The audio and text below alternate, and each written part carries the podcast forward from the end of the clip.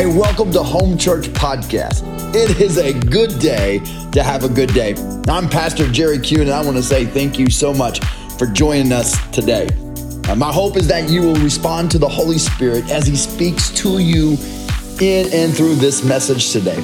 And I believe that He will draw you into a closer relationship with Jesus Christ where you are passionate about loving God, doing good, and being a friend. I hope that you enjoy the message today. Said that, um, and you may be seated this morning. My wife said that uh, when we felt released to come back home and uh, to plant a church in Tecumseh, God began to uh, throw some songs um, her way and her direction that just um, resonated within her. And um, this one has been around and we've sung it quite often, but um, I love it that even when I don't see it, He's still working. When I don't feel it, He's still working. Um, because sometimes, to be honest with you, um, I don't think he's working unless I see it. I mean, you, you, know how I, you know how it is, right? Um, if we don't see anything moving, then we, we, we consider that perhaps God is not working and he's not behind the scenes or, or um, nothing's changing for our benefit. And uh, so we, if we can't see it, we don't believe it at times. And so I'm thankful that even when I cannot see it, even when I cannot feel it, um, he is still working. Now, I want you to know, for some of you who perhaps feel a little chilly, we, the, the heater has been on since we got here, and uh, it is working overtime. And so, I, if you uh, came with your lovely wife or your lovely husband, just you ain't gonna bother me if you snuggle a little bit. It's gonna be all right. All right. Now, make sure you know the person beside you before you snuggle. That might be very important. All right. Just making sure you know that. I mean, it's like uh, I don't even know you. I'm cold. I'm sorry. All right. That's um, it's just the way it is. I'm sorry. Uh, someone asked me, said, "Now, Pastor, I cannot believe you wore OSU orange today." I didn't. This is just fall colors. I am. I apologize for any of you today that might be offended that I might be wearing. you think OSU colors. This is just fall colors. I just felt like I wanted to end, you know, fall with some beautiful colors. All right. So listen, if you didn't get to make it out um, last night to Bedlam together, we had a great time uh, watching the game, and it was a good game. And listen, yes, I, am looking over to my right. I'm not looking anymore because I'm not looking over there. Dylan, Dylan is throwing a flag. Um, yes, there should have been flags thrown. Um, yes, that was pass interference. I would have to agree with you, um, and all of us know that was pass interference. But um, at the end of the day, uh, who are you going to argue with? I mean, it, it, is, it is what it is, all right? And so I'm thankful that I was able to, to pay those guys off and we won, all right? So um, uh, thank you for your money, home church. keep giving. We'll keep paying those guys off now. Um, I don't know about you guys, but I have really enjoyed. yeah, see, I laugh in church. Um, I've really enjoyed this series called um, The Journey Home. And uh, we've done part one, part two, part three, and We've looked at the story of the prodigal son in many different ways. We've looked at it from the father's, uh, from the son's perspective. That was that first week that we said, hey, listen, maybe we could take this story and just look it from the lens of the son. And I think that uh, in the study of that, and I promise you, in my study and preparation for that, I was overwhelmed by the things that God did deposit within me, just looking at it from the sons. And then we turned it around and looked at it from the father's perspective, and, and that was a, a real neat um, perspective as well. And for us, as we were fathers and mothers in the room, uh, that was easy for us to see it. Um, then the last one was more difficult for me, and I told you that last week. It was really difficult to see it from the brother's perspective.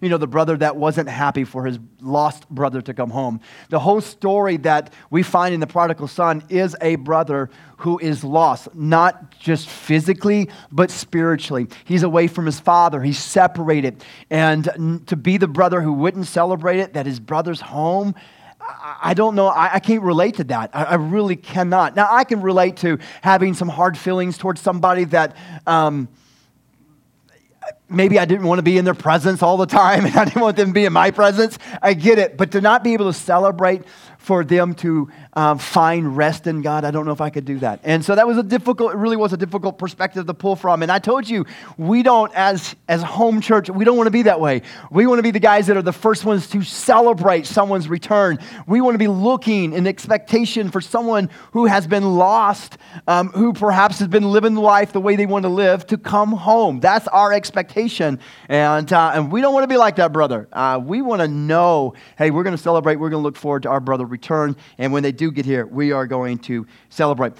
within that story, within John chapter 15, we find those three stories. We talked about the lost sheep, we talked about the lost coin, and then the prodigal son. In that story, those stories in John chapter 15, we find that God really places value on you, all right? Let's just make sure that you know that. God sees value in you, and God places value on the soul of man. So much so that if you were the only one, or if I was the only one, he would still come and die, send his son to die on the cross for you and I. And there's this urgency because, I mean, the, the lost coin taught us a lesson that there's urgency. This woman stopped everything to look for that lost coin. And I believe that God, in his, our place as a church, um, it's our place as believers, is our place, place as the brother who's looking for the expectation for their brother to return, is our place um, to be looking for the lost. It is it's our job to have the urgency. Listen, time is ticking. Um, it is, um, listen, I know the Bible tells us that the return of Christ is going to be like in the days of Noah, and that should blow your mind because you're like, wow, Noah's days must have been pretty wicked. It was. It was very wicked. Um, and we haven't, as a nation, as, uh, as a world, haven't got to that point yet. Or Jesus would come, right? As in the days of Noah, um, the things that were happening, hearts being evil continuously. And so there's urgency because I truly believe that Jesus is coming. He's coming soon. And I've been hearing that since I was 13 years old, and I am 44. But we are one day closer, we're one year closer, we are closer to the coming of Jesus. And there should be some urgency in our voice in our actions to be reaching um, the lost. And um, we end it, I end it, part three, uh, with this thought, and that is that Jesus was so concerned about the lost that even the righteous couldn't understand it, and the righteous people made fun of him. Remember, I'll say this um, as long as you attend, the Pharisees, we give them a hard time, and the Sadducees and the scribes, we give them a hard time, but they were religious people, meaning that they loved God. They did their very best to please God, um, but they missed the mark in not being able to accept Jesus. Um, they couldn't see him as the Messiah, and they struggled really hard with that. And so these religious people begin to make fun of Jesus and call him names, and they call him a friend of sinner. What a name to be called. Call me, like I said, a friend of sinner. And we talked about a story in Luke, Luke chapter 19, a, a story with Zacchaeus um, who ran before Jesus and he climbed up in a tree. And uh, we, we talked about that, right? I actually kind of sung the song. Zacchaeus was a wee little man, and a wee little man was he. He climbed up in the sycamore tree so he could see Jesus, right?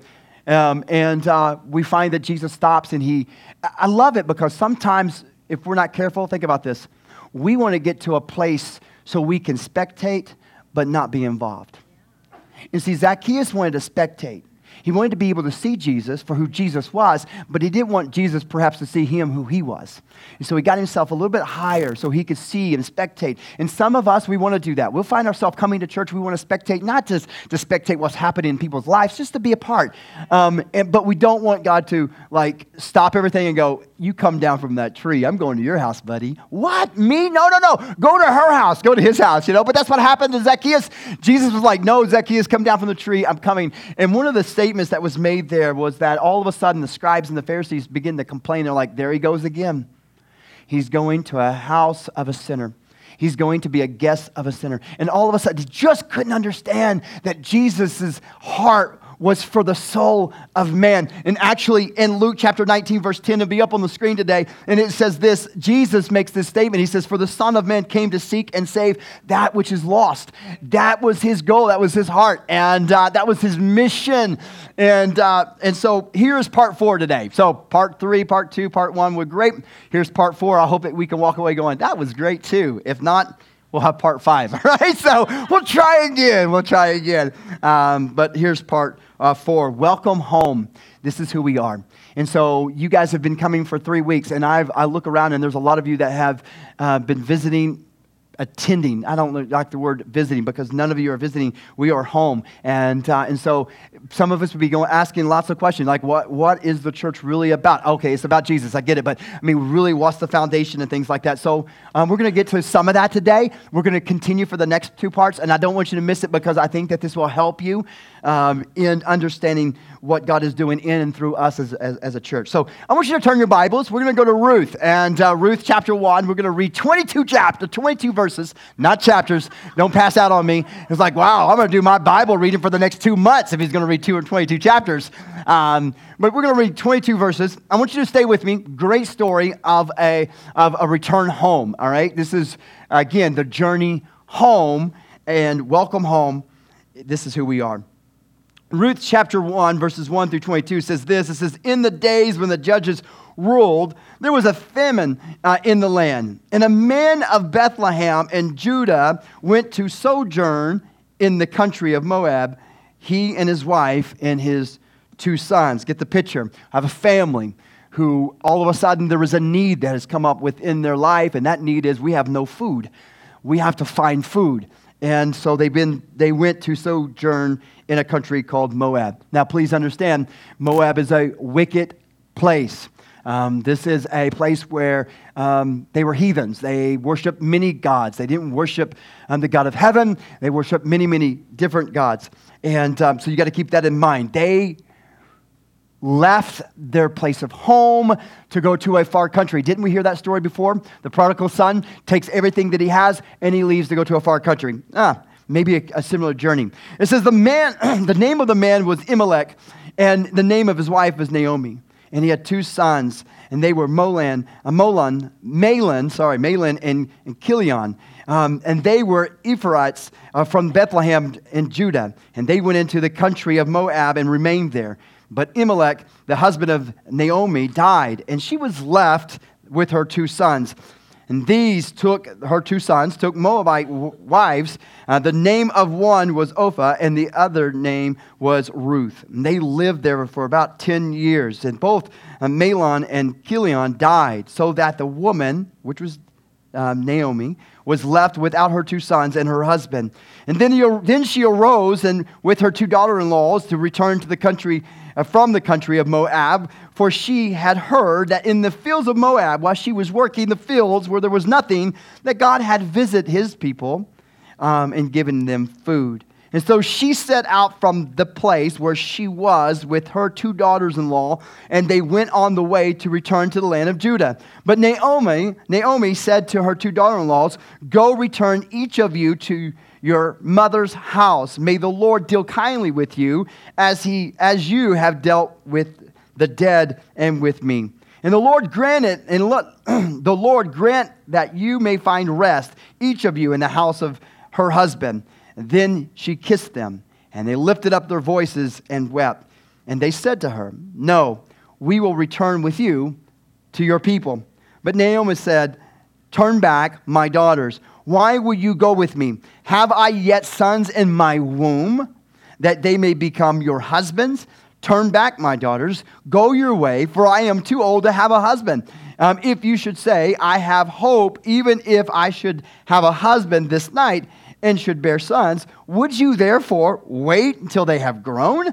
Would you therefore refrain from marrying? No, my daughters, for it is exceedingly bitter to me for your sake that the hand of the Lord has gone out against me. Boy, she's taking all the blame, isn't she? Verse 14. Um, then they lifted up their voices and wept again, and Orpah kissed her mother in law, but Ruth, she clung to her. And she said, See, your sister in law has gone back to her people and to her gods. Return after your sister in law. And but Ruth said, do not urge me to leave you or to return from following you. For where you go, I will go, and where you lodge, I will lodge. Your people shall be my people, and your God, my God. Where you die, I will die, and there will I be buried. May the Lord do so to me, and more also, if anything but death departs parts me from you. And when Naomi saw that she was determined, she's not going to leave me, to go with her, she said no more. And so the two of them went until they came to Bethlehem. And when they came to Bethlehem, the whole town was stirred because of them. Can you imagine that? I mean, it's like, um, you know how it is. You've been in church when that one person, you're like, oh, hell must froze over. Uh, the roof may be caving in, you know, kind of deal. That's what's happening. All of a sudden, it's like, oh, Naomi showed up, and everybody in town is talking about her return. Verse 19 says this So the two of them went until they came to Bethlehem, and they came into Bethlehem. The whole town was stirred because of them. And the woman said, Is this Naomi? And so they said to him, Do not call me Naomi, call me Mara, for the Almighty has dealt bitterly with me. I went away full and the Lord has brought, back, brought me back empty. Why call me Naomi when the Lord has testified against me and the Almighty has brought calamity upon me? So Naomi returned, and Ruth and the Moabite, her daughter in law, with her, who returned from the country of Moab, and they came to Bethlehem at the beginning of the barley harvest. Would you bow your heads in a word of prayer? Father, we thank you so much for your love, your mercy, and your grace. And God, we ask that you anoint our ears and our hearts to receive your word today. And God, I pray I pray that we may see ourselves in these two women. Maybe we're Ruth today, but maybe we're Naomi. And maybe we are both on this return home. And I pray, Lord, that when we get home, that we will understand who we are. This is us. This is who we are. And God, I give you glory. I give you thanks for all that you're doing today. And let us know who this God is that we are worshiping and that we have the opportunity to be in relationship with. Father, we thank you. We give you glory. In Jesus' name, we all say, Amen, amen. What a sad story, isn't it? I mean, this is a sad story. It goes from bad to even worse. She loses her husband, she loses two of her sons, both of her sons, only sons, she loses them both. It's a story of a man who makes a decision to provide for his family that, in hindsight, think about this, was not the best one. Has any of us in this room made a decision, hopefully for the betterment of our family, for the betterment of us? Maybe it was a job decision, maybe it was relationship, maybe whatever it may be. But hindsight, we look at it and go, wow, that might not have been the best decision um, at all. And perhaps just like the, the prodigal, the story of the prodigal son, um, this family too took a journey from their home to another country and worshiped many gods. Now, I need you to understand something here. I don't, again, I don't think that was the thought. Um, for Imelech. I think Imelech was trying to provide for his family. Um, and he made a decision that perhaps wasn't the best decision, hindsight. And, uh, and I want you to hear this this morning. I really feel like this is what God deposited within my spirit to give to you. And, and it is simply this be careful of what you give up. It may just cost you your life, not physically, but spiritually. Be careful what you give up because it may cost you your life. I had the opportunity to be in, uh, after the offering, I got to go to the children. For some of you who may not know, I am missing in action, action um, at the beginning of service because I go back to our children and I have the opportunity to teach a message. And today, um, Charlie was my uh, helper, and she picked this little bottle of um, slime. It was so funny. She was so thrilled, and all the kids like, "My mom hates slime." it's like all moms hate slime, you know. Every mother in there is like, "I wish they quit getting slime for gifts." Um, and so she picked it and she gave it to me, and she's smiling real big because she thought, How are you going to say anything about Jesus out of this slime? And then it just dawned on me of a story by a, about a, a father. Um, his name was Jacob, and Jacob had many sons. And at the end of his life, he begins to bless each of his sons. He begins to bless their lives, and he gets to Reuben. And he's like, Reuben, you're handsome. I mean, you look just like Pastor Jerry. You're strong. You have all the talent in the world. You have all the ability. You're going to do great things, but, there's that but, but you'll never succeed in life because you're unstable as water. And I was like, oh, she, Reuben had no boundaries. He would form to anything. And just like that slime, I mean, once that slime was in that little container, it conformed to the container. You pull it out and you can make it conform to anything else. And for some of us today, once we begin to give up some areas of our life to conform to something else to perhaps we think is bettering our family because we've taken a second job but because you've taken a second job you've given up time with your family and i got to tell you you can't buy time and you gave up time so that you think that you're providing for your family, and maybe you are, and maybe it's just for a season, I pray. But man, you got to be careful because once you say yes to something, you got to say no to something. So when you say something else to put on your plate, you've got to say no to something. And typically it's your family that you say no to. And so be careful because once you give up something, it's a great opportunity for you. It will cost you your life or perhaps even spiritually. You'll begin to conform, is what I'm trying to tell you.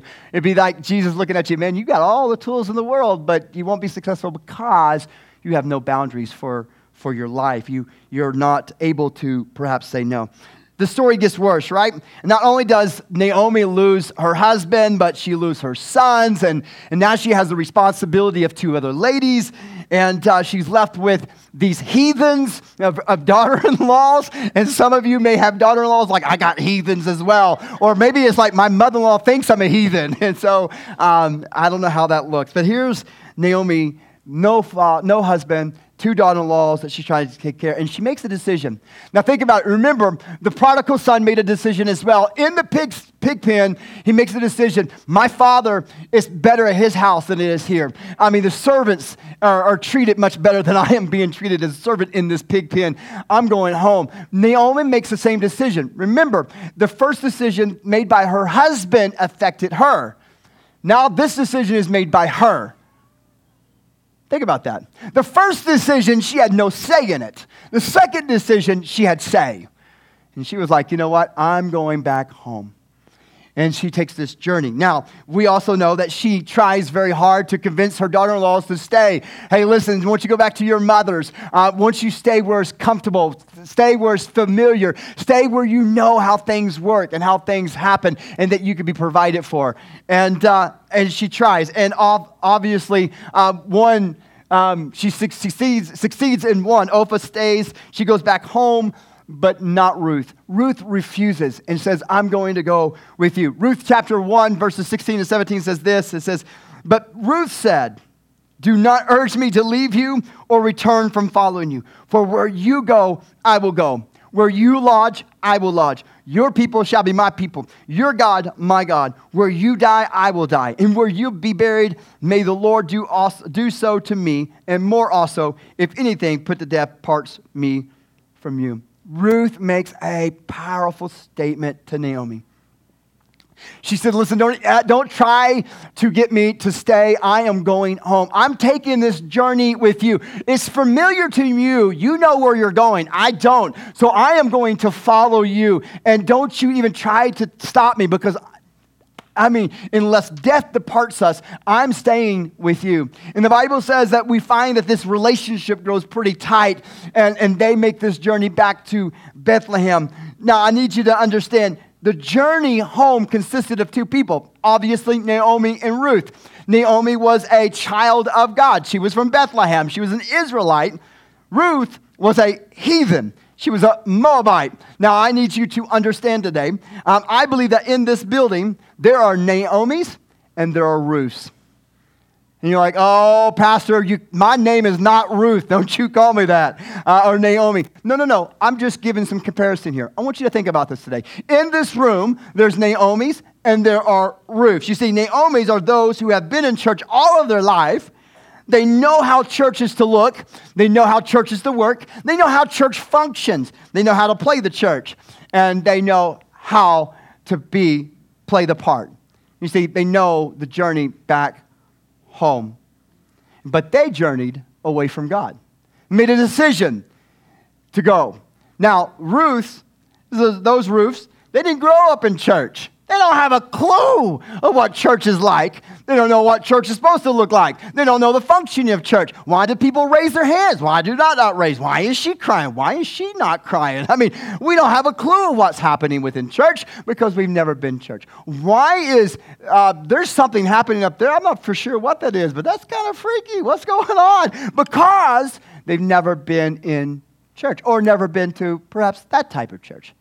And so there's a lot that's happening. And so for Ruth, man, I, I got to tell you, I got to give it up to her because she's pretty bold to say, hey, wherever you go, Naomi, I'm going with you. Your God will be my God. She has no clue what she's in store for. She has no idea. And in this room, I believe there are the Ruths, there are the Naomis. There's the Ruths that really didn't grow up in church. Maybe you, you attended church every now and then. Maybe you um, visited on Easter or Christmas because you had a friend that invited you, but church wasn't your thing. But now you have journeyed home with some Naomi. Somebody invited you, and you're like, I don't know how to get there, but I'll follow you, Naomi. I want your God to be my God. For Ruth, everything was new. She was willing to learn. After all, listen to this. After all, she experienced everything that she has experienced, new would be a good change for her. Think about that. For all that, that Ruth has experienced up to this point, losing her husband, losing her father in law, not having anyone to provide, been working in the field, and still not having enough to meet the means. And she's like, new would be a good change, a good pace for me. And so she makes that decision to go home. But Naomi, can you imagine going back to Bethlehem for her? For going home for Naomi, it was almost as though, just like the prodigal son, could have felt like a failure, uh, made a bad decision. She makes a statement I went out full and came back empty.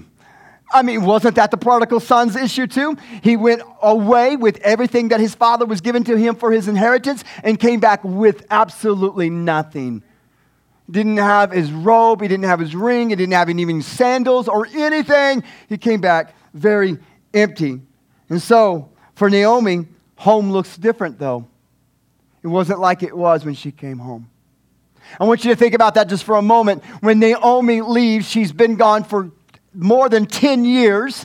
Um, and we find that when she came back, home is different. Church is different. And if you've ever perhaps been in the church rim for any of the next, last 20 years, you see that church has changed a lot. Um, obviously, I have an orange sweater. Go OSU. Did I say that? That's not what I meant. I mean, fall it's like I have a fall, fall sweater up here um, on. Um, and typically, you would not go to a church with a pastor who was not wearing a suit. I mean, that was, you go 20, 20 years ago, and every preacher had a suit on. So church does look a little different at times. I mean, you walked into the foyer today, and there was donuts, and I mean, well, uh, there wasn't donuts, was there? Uh, donut shop had closed. So, uh, I mean, who needs Thanksgiving break off? Come on, they should have made donuts. Uh, daylight donuts, if you hear me, if you're watching this, we missed your donuts. All right, they are here. So, Jessica, uh, we missed your donut. You should have been working. No, I'm joking. Um, but church looks a little different. It really does. Um, and, and I have to believe is for the good. There are some things that, um, that aches me a little bit um, because I grew up old school, but there are some good changes in the church realm that I'm so thankful for. I think that the, the mentality or the perspective of leaders have changed on those who are lost. I'm thankful for that. Um, I'm thankful for the good feeling that you feel when you come into our building today um, and, uh, and, and other churches as well because it has, it has changed. So welcome home. Welcome home. For all the Naomis and the Ruths, welcome home. This is who we, we are today. I have had many um, ask me, What type of church are you? I love it. I love, I mean, we have been, uh, since August, I've had people say, Hey, what kind of church are you? And what they're asking is, they're asking this um, I mean, like, are you Baptist? Um, like, are you Pentecostal? are you charismatic? Um, are you Methodist? Are you Presbyterian? Are you Catholic? Are you are you Jehovah Witness? What are you? I mean, they're just asking because ultimately, at the end of the day, it doesn't matter if you've been to church or not to church. We begin to categorize churches by denominations. That's what we do, and uh, and so. Um, and, would, and, the list could continue on of all the well known uh, denominations this morning if I wanted to list all the denominations to say, hey, where do you fall in? Uh, where, where's your fit? What's your, your doctrine? And, uh, and my response has been this We are absolutely a church who loves Jesus. And I know that that sounds cliche. Well, everybody loves Jesus. I mean, so does the Baptist, right? So does absolutely. Uh, we do love Jesus. We absolutely love Jesus and wants all that He has for us. And that's my encouragement to you. It will always be to push you, to challenge you, to say, not only do I love Jesus, but I want all that God has to offer me. Everything that he has as a child of God. You remember the, the brother that was home? Prodigal son leaves, but the brother was home, and, and his father's response was, You have always been with me. Everything I have is yours. And so I'm like, I'm kind of the, the brother who wants to stay home and go, God, give me everything you've got. I mean, whatever you have, I want to enjoy whatever you have. And not only as for me as an individual, but for my family and for us corporately and for us as a community. I want all that God wants for us as a community, as a town. What God wants for us as corporately as a church and individual families. God, help us to do that. So, my answer is we are a non denominational church. Um, but my conservative roots, so you need to understand where I come from. I grew up in an, an old, um, I say old, that sounded bad. I grew up in a um, Pentecostal background church that um, was very, very, very strict in a lot of areas. And, uh, and so I'm thankful for those roots. But as I've grown up, I'm, I see a lot of things a lot different. And, uh, and so I need, you, I need you to know that and understand that as we move forward, as we begin to tell you this is who we, here we are. And so as a non denominational church, I mean, obviously my views are going to come from a um, conservative background of Pentecostal roots. Um, it's just the kind of the, the way it is. And I believe, I want you to hear me, I believe that there are those who grew up Baptist um, that will attend here and they will feel comfortable. I believe that there are those who, who uh, uh, grew up Pentecostal. They will attend and they will feel comfortable. There will be those who grew up Methodist, and they will come here and they will feel comfortable and challenged, like all of us, to have all that God has for them. Um, I believe that there will be heathens that will attend, those who never grew up in church at all, and um, perhaps we all know them. And I'm like, whoa, I am so glad that they're here. Because remember, we're excited about people coming to our church that are sinners. And like, oh, they're here. I'm so glad that they're here. And I believe they will come and they will feel comfortable and they will be challenged to experience God in all that He has for them. And I want you to know that we are focused and will always be focused um, on living a committed relationship with Jesus Christ. We're to we're gonna push you, we're to challenge you uh, to live a committed relationship with Jesus Christ where you are passionate about loving God, doing good, and being a friend.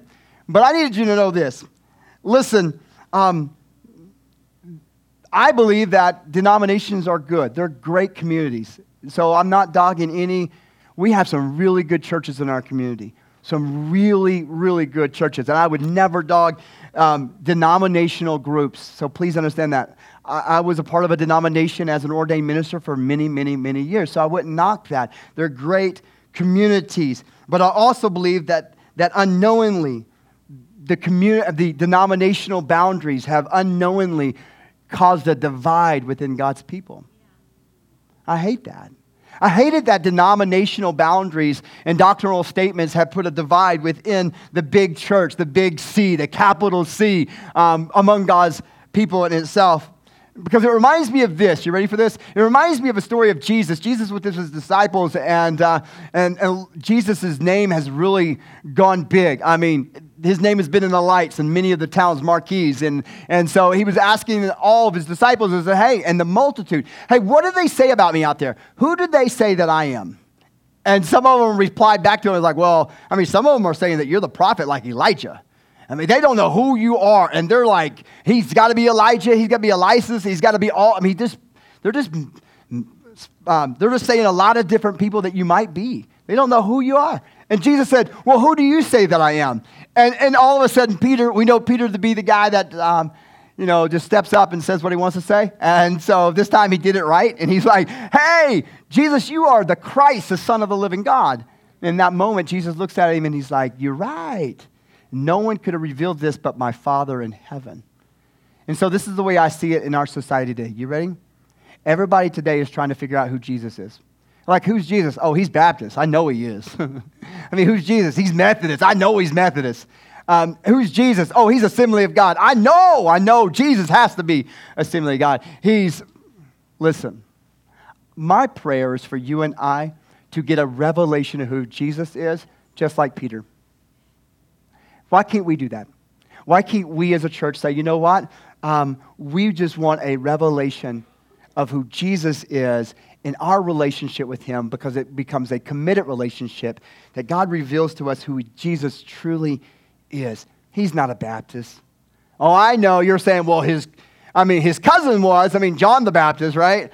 Oh, you didn't get that, but that's all right. Um, I mean, surely Jesus was if John was a Baptist. Okay, never mind. Um, let's just move on. And so Jesus um, says to Peter, he said, I want to say that he patted him on the back and said, Man, I'm so thankful that God, my Father, revealed to you exactly who, who I am. I want to tell you this today is that I believe that, um, that God will reveal Jesus to you and I individually. And I believe that he will show us some great things of who he is and what he could do within our lives as a church. And, and I want to take you to Proverbs chapter 28 and verse 18. And again, as we go into um, who we are uh, today, and this is who we are. Welcome home, all the Ruths and Naomi's. Welcome home. I love how Ruth says to Naomi, I want your God to be my God. And what she's saying to, to Ruth at the time, I have no clue who your God is. I don't know how it works. I, I don't know what I'm supposed to do. I don't know my expect or his expectations out of me. And so you have to teach me. And so today I want you to know how does the world, how do you, how do I ever come to a revelation of who God is if someone's not helping us? Like, how would, how would Ruth ever know who God was if Naomi never showed up on the scene? If Naomi never allowed her to come with her? How would Ruth ever experience who God, Jehovah, Jireh, uh, Yahweh ever was if it wasn't for Naomi? And so I think that there's a good relationship between the Naomis in this building and the Ruths in this building. I believe that there is this moment that we can help you and teach you and a revelation of who God is. Proverbs chapter 28, verse 18 says this, and we're going to read it in four different versions. And the reason being because they're all a little different, and I want to help you today. Um, Proverbs chapter 28, verse 18 is a verse that mostly you will hear during January. And pastors will get up here and say something like this We have a vision for the church in the 2022 year, and we want to share this with you. And they would read Proverbs chapter 28, verse 18. It says this Where there is no vision, the people perish but he that keepeth the law, happy is he. And the pastor would say something like this We have to have a vision for the church. And our vision is, and whatever it is, we're going to build a new building. We're moving. And everybody shouts and yells and say, Woo woo, we're moving. But really, there's more to this. So let's read it a little bit more. Proverbs chapter 28, verse 18 in NIV. That last one was King James. NIV says this Where there is no revelation, people cast off restraint, but Blessed is the one who heeds wisdom and instructions. Let's read it out another version. Let's read it out of the NLT. It says this When people do not accept divine guidance, guidance, they run wild. Wow, don't we see that happening?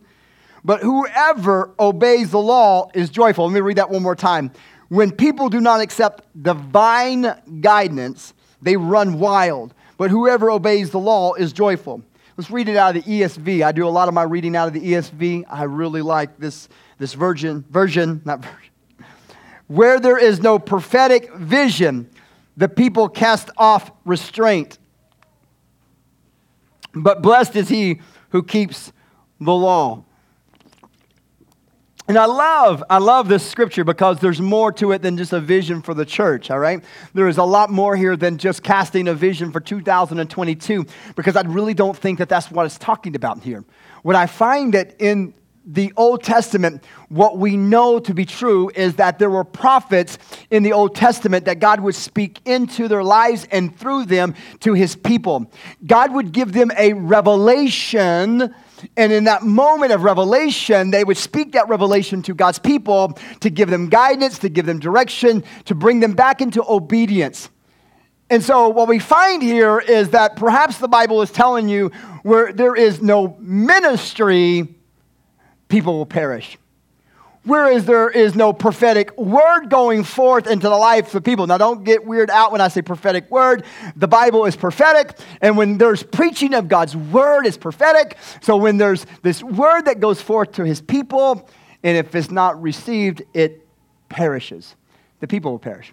And so I believe that there is a, a need. There is a need today in our lives, in our community, for churches, for individual people to be able to say, you know what, I want to be a mouthpiece for God. I want to be able to proclaim the good news of the gospel. And I want to get it out there because I know that if I can be the mouthpiece of God and bring revelation to people, that all of a sudden they will be blessed. Because it tells us that when they obey that, they are blessed. And so today, people will perish if there's not a church that is doing ministry. And I told you over and over, I am so excited to partner with the churches in our community who is going forth and who have ministry provided to our community, who are reaching the lost. Oh, man, it's going to be so exciting to continue to partner with them to reach the lost because where there is no revelation, where there is no vision, people will perish. And so let us, as we move forward, let, let all the Naomi's, let all the Ruth, Ruths know today that this church will be one that will be prophetic in the sense of preaching God's word and in, in ministry uh, from our children to our youth to us as adults. Um, there will be ministry going forth because where there is no ministry, people will truly perish. Um, Romans chapter verse, chapter 10, verse 14 says this, and I love this uh, verse, and, and, and perhaps this is what I remember as a young child that just perhaps got me. And it says this Romans chapter 10, verse 14, it says this How then will they call on him in whom they have not believed? How will Ruth ever know about God if there wasn't a Naomi? How would you and I, our lost friends and family in our community here in Tecumseh, how will they ever know if there's not someone that they can call on or talk to?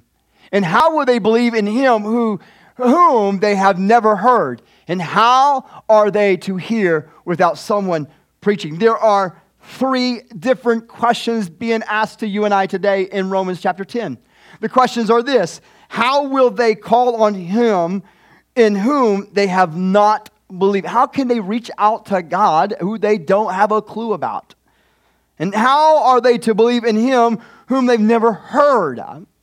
And the third one is, how are they to hear without someone who preaches? And I know what you're saying, right? You're saying, well, preacher, that's your job. that's what you get paid the big bucks to do, is to stand up on that, that uh, uh, little stage that you have in the pulpit and preach God's word and go into our community and reach the, the waitresses and the waiter and, and, and all those guys for the Lord. That's your job. No, no, no. That's our job. That's your job individually. You see, you are to let your light so shine before men. Yeah, so that it glorifies our Father. And so I think that you and I today, we need to be reminded that these three questions are so important for us because they are answered by you. You are how they will know. Preachers will have, be how they will know. And you are individual preachers. Well, Pastor, I just don't preach the word. No, no. You tell the good news of Jesus and what he has done, and you have preached the best message that you'll ever preach. And it gives revelation to people. Luke chapter 14, this morning, verses 16 to 23. I'm going to give a, a, a, read real quickly, and then we're going to get to four different things that I want to share with you, and they will be quick, I promise you. This is who we are. Welcome home. This is who we are. Luke chapter 14 tells a beautiful story. It says, But he said to him, A man once had a, a great banquet and invited many. Kind of like we did last night. We had 10 slabs of ribs. Anybody want a slab of ribs? Too bad. No, I'm joking. You guys are like, ah, I'm in for it, I'm in for it. Oh, joking, joking. Verse 17 says, And at the time for the banquet, he sent his servant to say to those who had been invited, Come, for everything is now ready.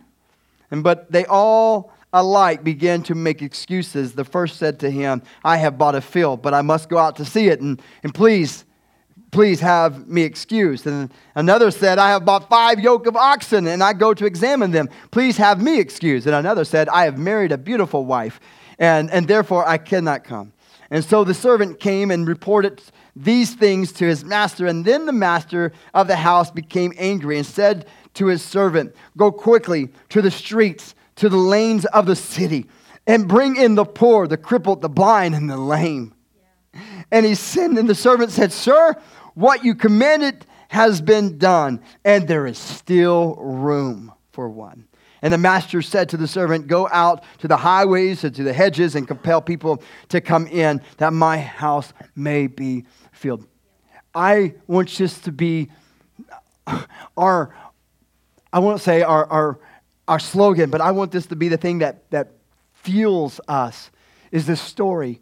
A story of a, a master who had a, a party and invited so many, and they all made excuses. And finally, he says, Listen, I don't care who this party was perhaps intended for. I want people here. So go out to the lame, go out to the sick, go out to the blind, get them, bring them in. And then there was this hey, there's still more room. And then go out to the highways and the hedges and go out to them and f- compel my people to come. And today, I believe that you and I are that prophetic voice. I think that you and I today are that opportunity to preach the gospel of Jesus Christ through a lips of love. I, I want you to know that. I think that we can speak truth into the life of people. I was telling this to our leadership before you got here today, and I was saying, I believe that you and I can speak the truth, uh, the truth being God's word, truth that is hard to handle sometimes, truth that does hurt, truth that does, um, doesn't settle very well with us at times. We're like, I don't know if I see it that way, but that's what God's word says, so I have to believe it. Um, that truth, I believe that we can actually speak that into the lives of people through love, and they'll accept it. I, do believe that there's an approach that we can approach people. And I pray that you will always know my heart. Last week, um, I told you, I hope that you know my heart. You know me enough to say that I will never say anything to hurt you. I may say things to challenge you. And I will always read God's word that is absolute truth. And it may pierce you, it may hurt you, but ultimately it didn't come from me. I do this God's mouthpiece reading his word. And, and I think that you and I today, we are the ones that are going into the highways and the hedges and the byways, and we are compelling people to come. Come home. Come home. Journey home with me. Let me be your Naomi. You don't know the way. I do. Um, you can be my Ruth, and it's okay because people don't care where you came from. They don't care what you've been through. They don't care what you've done. They're just so excited that you're home, that you're home. Just come home because my father, they have prepared a big party for you. Just come home. I'm sick. Just come home. I'm lame. It's okay. Come home. I'm blind. Just come home. The highway, the hedges, and the byways are three different social groups. I don't know if you knew that. But when you study that out, you'll find out that there are three social groups. Churches would do this back in the day when I was a kid, and you could do this too. Um, you can look around and you can find that if you're not careful, churches will focus on one kind of group, social group. You'll have um, uh, the cowboy church. they focus on just the cowboys. Um, not bad, not throwing any stones. Um, you will have the church that you know that focus on youth, and their youth group is huge, but the church may be small, and they have a, this constant desire to reach this youth. You find churches that reach mostly the poor people. You have churches that are more the high class. You're like, I don't know if I ever fit in there because that's they're high class, they're smart people. I don't have a doctorate, and all those guys have doctorates at that church. It, it's just it happens that way. It's not, I don't think it was intentional. It just happens that way. But I think that what's so cool about God's word is that He loves a, a blended look. I, think that churches can be filled with poor people and middle class people and wealthy people, smart people, not so smart people, people like me, not so smart. Um, I, I believe that churches can be filled with all those different social groups. That's what we see. So invite them. It's like, ah, I don't know if, um, I don't know if they'll fit in here. You don't know. Invite them. I, I, think that's, that's what we do. Here's the four things. We are here as a church to lead people into a committed relationship with Jesus Christ. You'll hear this over and over again, um, where they are passionate about loving God, doing good, and being a friend to the friendless. We'll do this one. Here's point number one. We're going to do it by living it. You say, what do you mean, Pastor? We're going to live it in front of them. We're going to live the aspect of loving God, doing good, and being a friend in front of people. So I hope that when you catch me out and about, if you ever get to work with me and I get to work with you, you'll say, man, Pastor, pastor truly lives it. He is loving God, loving people, doing good. He's being a friend. It's unreal. Uh, I love being around this because his, his attitude is contagious. And I hope that we can flip that around and say, man, I love working with you because your attitude is contagious because you're living it too. That doesn't mean that we don't mess up every now and then. It's simply that we are trying our very best to live it. And we're going to do that by being involved in our community. And I keep saying that, but I'm telling you, in our community, uh, serving, uh, we want to be in places, we want to do ministry with no strings attached. We don't need glory. We don't need credit. Um, we don't need those things. We don't care if they come to our church or not. I want to be able to be uh, the community pastor. Um, this should be the community church in the sense that people could come to you and talk to you about things, and maybe they will attend a Baptist church because that's where they grew up and that's where they feel comfortable. That's good. There's nothing wrong with that. Or maybe they will attend uh, the Pentecostal Church of God. That's where they grew up. That's fine. That's not a problem. But you have to be that opportunity to be that Naomi uh, and speak into their lives and, and, and, uh, and live it in front of them. Um, here's point number two is this we will teach it. We will leave it. We will live it from the leadership down. I hope that you catch my wife and I being good, not bad. right? I hope that you catch us all the time living out God's word. But I hope that you also catch us teaching it to you. And I think that's some of the greatest aspect of teaching is when you model it in front of people. And so from our leadership down, we will model what it looks like to live for God. That's what Tracy's doing right now to your children. You have placed your children in the hands of a great lady. And she loves God and she loves your kids. I can promise you that. And you're thankful that you could be in here while your kids are being in there and you don't have to be distracted by them. But they're learning about Jesus today. She's speaking into their lives. She's not only living it, but she's teaching it. And I think that's so important for us. I need you to know that today, as a church, we will not only live it in front of our community, but we will teach it to our community. We will do our very best to continue to provide relevant um, messages and programs for our community, for our people, for our, our Ruths that come, our Naomis that come back home. We are going to do our very best to provide ministry for them because where there's no ministry, people will perish. And so, God, help us to provide ministry so we can teach God's word to them. I believe today that this is the only thing that will sustain you in hard times, in difficult times, in the good times and the bad times, and all those things. This is what's going to sustain you.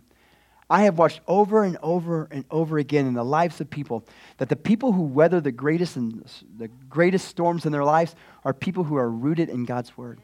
That don't just hear it for the preacher's sake, but they read it for their sake. And so I hope that I'm able to teach you from the pulpit not only God's word, but teach you that you need God's word for yourself, that you can read it, that you can study it, you can look it through in and out and apply it to your life because that's the most important thing for you. Here's the third thing, in that we want to release it. There are great opportunities on the horizon for you. And I know, I look around and I know some of you, and some of you I just know of. I don't know you yet. And I know that some, most of you that I know um, of, um, you want to be involved. You're already involved in our community. And so the church is just another place that you can be involved, that you can make a difference spiritually in the lives of people. And you want that. And I cannot wait to continue to see opportunities open for you to be involved, um, to see you, to release it to you. So we're going to live it, we're going to teach it, and we're going to release it to you so you could do the same thing. And that's what we want to do, um, is continue to release. And that means that you take the ownership of it. You're like, hey, listen, um, if one of the things that, let me just give you an insight. Pastor Kelly, those who are coming to do worship can do it one of the things that um, is hard for me is I don't do a very good job of delegating. I've done better lately. Josh, you'd be so proud of me. I've done really good. Um, but I've struggled. Uh, growing up, man, I struggled. And, and I know that I can look back and pinpoint why I've been such a dictator. Um, I know why I've I became such a control freak. Um, and the reason being is when I was young, um, uh, I was hurt. Um, I was taken advantage of by a male cousin. And, and so from that point on in my life, I felt like if I wasn't in control, I was going to get hurt again. And so it was a matter of, of life and death for me. It was a matter of self defense. It was a matter of if I'm in control, I don't get hurt. And so I became this control freak to a point where I think that I have to do it all. And, uh, and so I have, over many, many years, I've tried my hardest to figure those things out and figure myself out and, and change some of the areas of my leadership so that I release it, so it empowers you, so that you become uh, a part of that process of living it, teaching it, and releasing it. Because that's important to you. You have to be involved. This is who we are today. We are a church who loves Jesus with their whole heart, living a committed relationship with Him where we love God, we do good, and we are a friend to whoever, to whoever it is. And, Thank and you I so much that. for tuning in. If you enjoyed this podcast and would like to hear more messages or find a service time, you can visit us at our website, homechurchtecumseh.com, for more information. And thank you again. And until next time, love God, do good, and be a friend. Be blessed.